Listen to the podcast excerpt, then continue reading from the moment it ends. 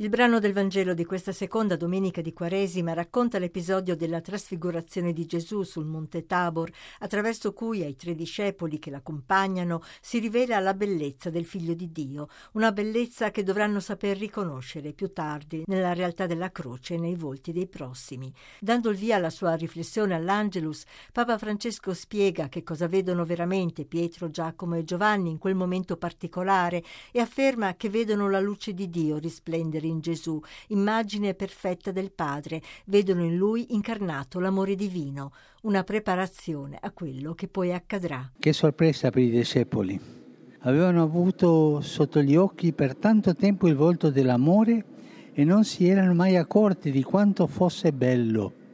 Solo adesso se ne rendono conto e con tanta gioia, eh? con immensa gioia.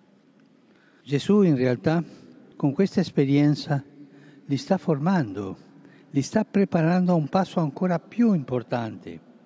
Di lì a poco, infatti, dovranno saper riconoscere in lui la stessa bellezza quando salirà sulla croce e il suo volto sarà sfigurato. È un'esperienza meravigliosa quello che vivono, prosegue il Papa, tanto che Pietro vorrebbe fermare il tempo, ma non è questo che vuole Gesù. La sua luce non è la magia di un momento che passa, è una luce che orienta il cammino, che non allontana i discepoli dalla realtà della vita, ma dà loro la forza di seguirlo fino alla croce. E Francesco commenta. Fratelli e sorelle, questo Vangelo traccia anche per noi una strada. Ci insegna quanto importante è stare con Gesù, stare con Gesù. Anche quando non è facile capire tutto quello che dice e che fa per noi. E stando con Lui, infatti, che impariamo a riconoscere il suo volto, la bellezza luminosa dell'amore che si dona, anche quando porta i segni della croce.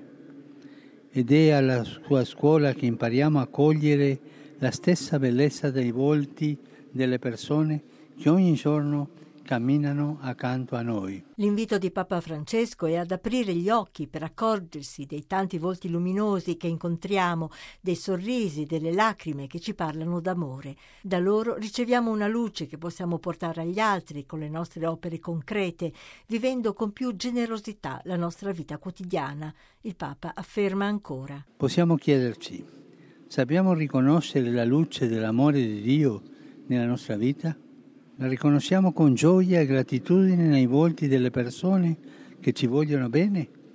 Cerchiamo attorno a noi i segni di questa luce che ci riempie il cuore e lo apre all'amore e al servizio? Oppure preferiamo i fuochi di paglia delle idoli che ci alienano e ci chiudono in noi stessi? La grande luce del Signore è la luce finta, artificiale delle idoli Cosa preferisco io? Il Papa conclude con un pensiero alla Vergine Maria che ha seguito il figlio fin sul Calvario perché lei ci accompagni sempre sulla via dell'amore.